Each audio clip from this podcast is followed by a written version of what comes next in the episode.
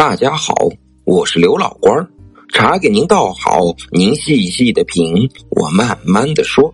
咱们书接上文，刘麻子穷途毕现，狠狠的说：“告诉你，顺我者昌，逆我者亡，谁也不能断我的财路。”说到这里，他一挥手，阿牛立马冲过来，嗖的从怀里掏出一把匕首。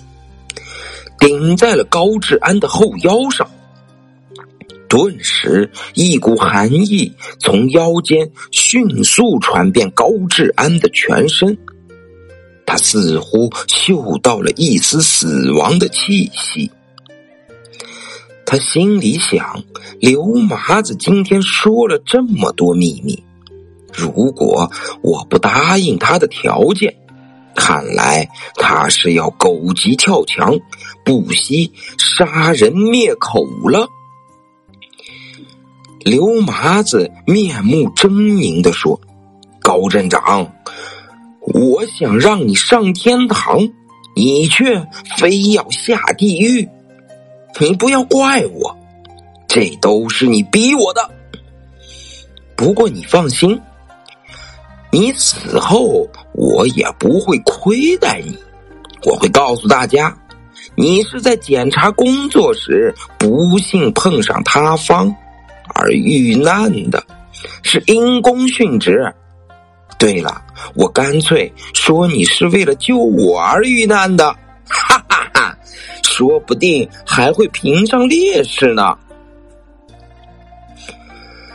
高志安看着他那丑陋的嘴脸，暗骂一声卑鄙。面对面前的两个人高马大的对手，单薄瘦弱的高志安自知，若与他们动手，无异于以卵击石。他觉得现在只能尽量拖延时间。在寻找脱身之策。想到这里，他说：“刘老板，我劝你最好不要做傻事。我若是死在这里，一定会有人下来找我。到时候他们就会听到敲击声，发现那边坑道还埋着活人。”不料刘麻子也笑道：“哎，高镇长，谢谢你提醒。不过，请你放心，你死后，我跟阿牛自会把你弄出去，然后告诉大家，你在殉职前还不忘工作，要求我在隐患没有排除之前，要暂时关闭煤窑，不许任何人下井冒险。”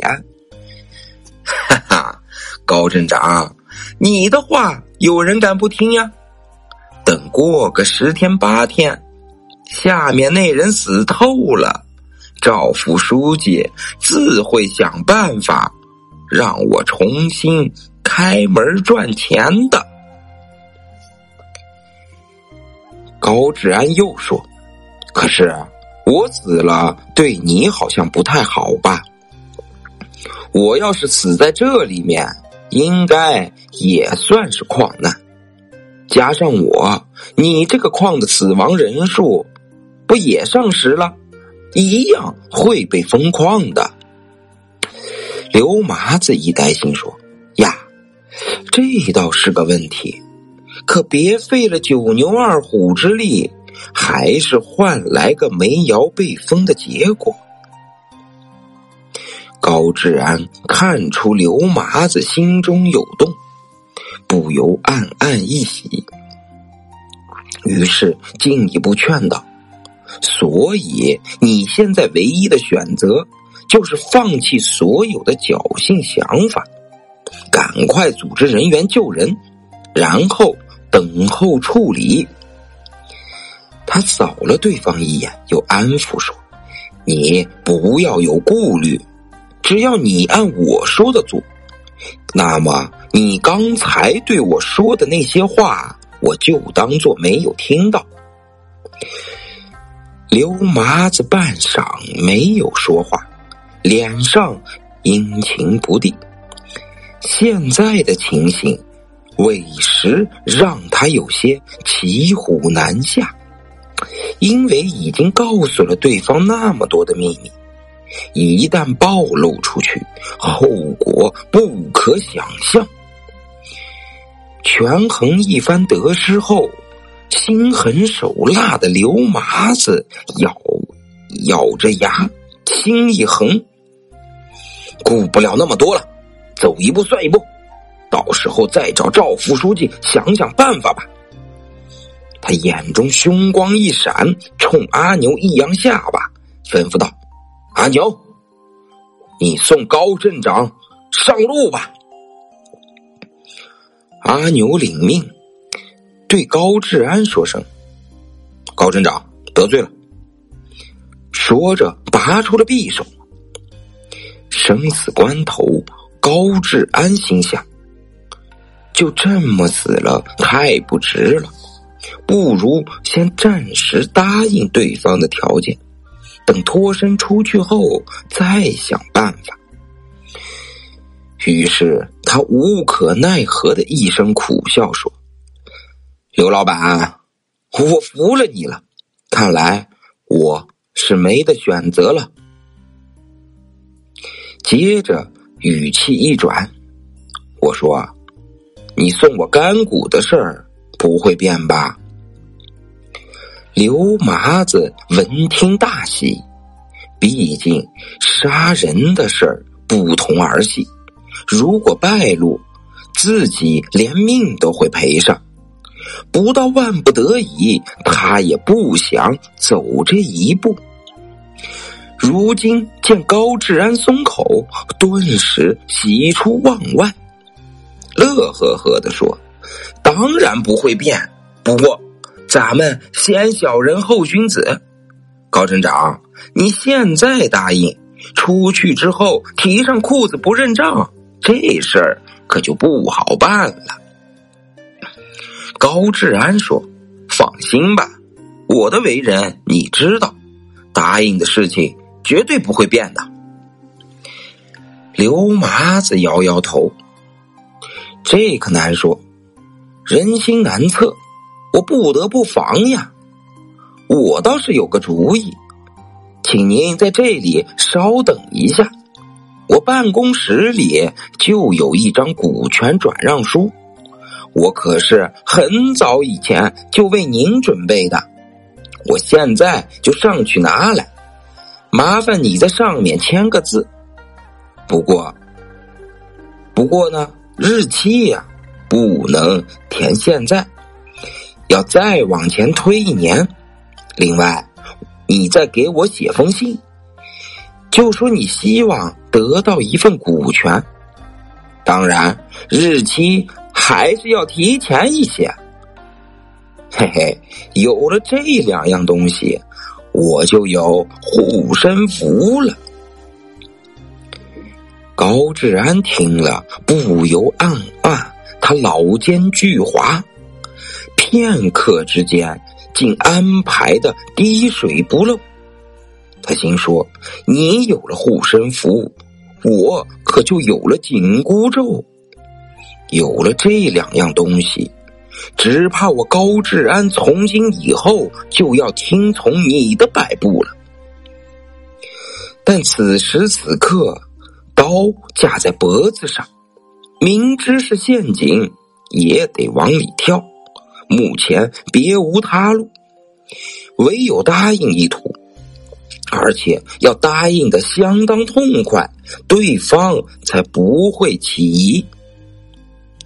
高志安内心忧急如焚，脸上却不动声色说：“没问题，就按你说的办。”刘麻子心中得意，夸道：“识时务者为俊杰，高镇长真乃聪明人也。”此时，高志安身后的阿牛见两人化干戈为玉帛，用不着自己动手杀人了，不觉长长松了一口气，抓着高志安的手也松开了。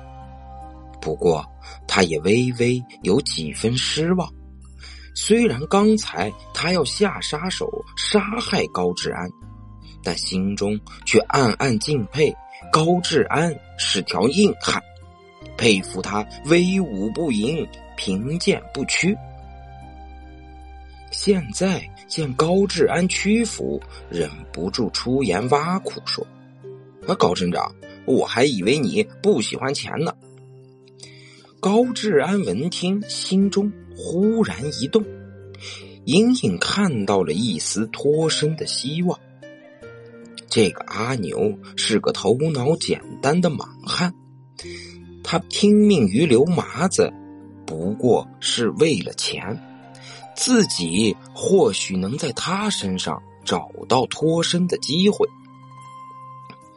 当下，他心中迅速拿定主意，只要刘麻子离开，他就设法说服阿牛，让他认清厉害，帮自己一把。于是，他微笑着看了阿牛一眼，说道：“哈哈，谁钱不是万能的？”但没钱是万万不能的，谁不喜欢钱呀？为了打消刘麻子的疑虑，高志安又装作贪得无样的样子，跟他讨价还价。刘老板，签字的日期往前推一年，岂不是说我已经拿了一年的钱，而我一分钱都没得着？可吃大亏了，你得补偿一点。刘麻子心中冷笑，看你平时道貌岸然，装着一身正气，没想到如今刚下水就露出了庐山真面目，看起来也是不甘落后呀！哼，要不是赵副书记快要退休，我打算傍住你这棵大树。我才懒得理你呢。他心里这么想，脸上还是笑眯眯的说：“高镇长，咱俩好好合作，以后的日子长得很。咱们兄弟守住眼前这座金矿，到时候就怕你拿钱拿的手软。好了，你稍后片刻，我去去就来。”他把阿牛叫到身旁，低声叮嘱道：“好好看着高镇长，别让他乱跑乱动。”说完，转身往外走了。高志安见他离开，心激动的砰砰直跳，机会来了。不料，刘麻子走出十几步后，突然停住。转身又返了回来，对阿牛说：“阿牛，你上去跑一趟吧，我在这里陪着高镇长。”刘麻子干嘛突然改变主意呢？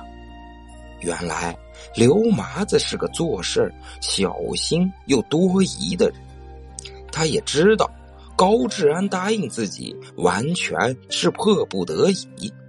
自己一离开，他会不会玩什么花样？如果他要玩花样，凭阿牛那头猪脑袋，可不是他的对手。他越想越不放心，怕出意外，这才临时改变了主意，让阿牛出窑去取股权转让书。在阿牛离开之前。刘麻子又让人找来根绳子，然后亲自动手将高志安的双手紧紧捆绑起来。他边捆边说：“高镇长，先得罪一下，字没签之前，咱俩还不是一个阵营的。您稍等啊。”高志安暗暗叹了口气，知道此时反抗。也是徒劳，只能任由他动手。阿牛离开后，井底下就剩下刘麻子和高志安了。当然，还有埋在巷道尽头的那个可怜的哑巴。两人各怀心事，都不说话，只有那微弱的“咚咚”声，还在时断时续的响着。